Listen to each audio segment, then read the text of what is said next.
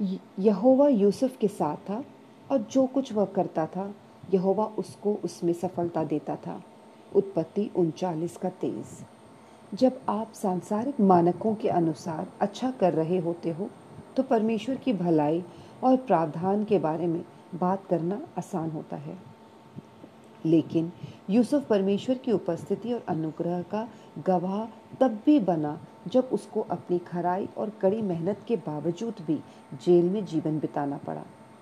उसको सबसे अधिक परमेश्वर की उपस्थिति की आवश्यकता थी उन प्रतिकूल परिस्थितियों में सफल होने के लिए। क्या आप कुड़कुड़ाते हैं जब आप जिस वास्तविकता में रहते हैं वो सफलता नहीं है जिसका आपने सपना देखा था?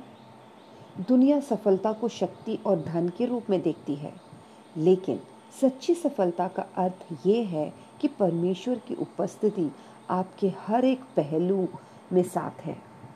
कोई भी ऊंचाइयों पर हमेशा के लिए नहीं रहता है, क्योंकि एक दिन वो वहाँ से गिर जाता है। कोई भी हमेशा के लिए अमीर नहीं रहता है, क्योंकि वह नग्न ही आता है और नग्न ही उसे पृथ्वी को छोड़कर जाना है।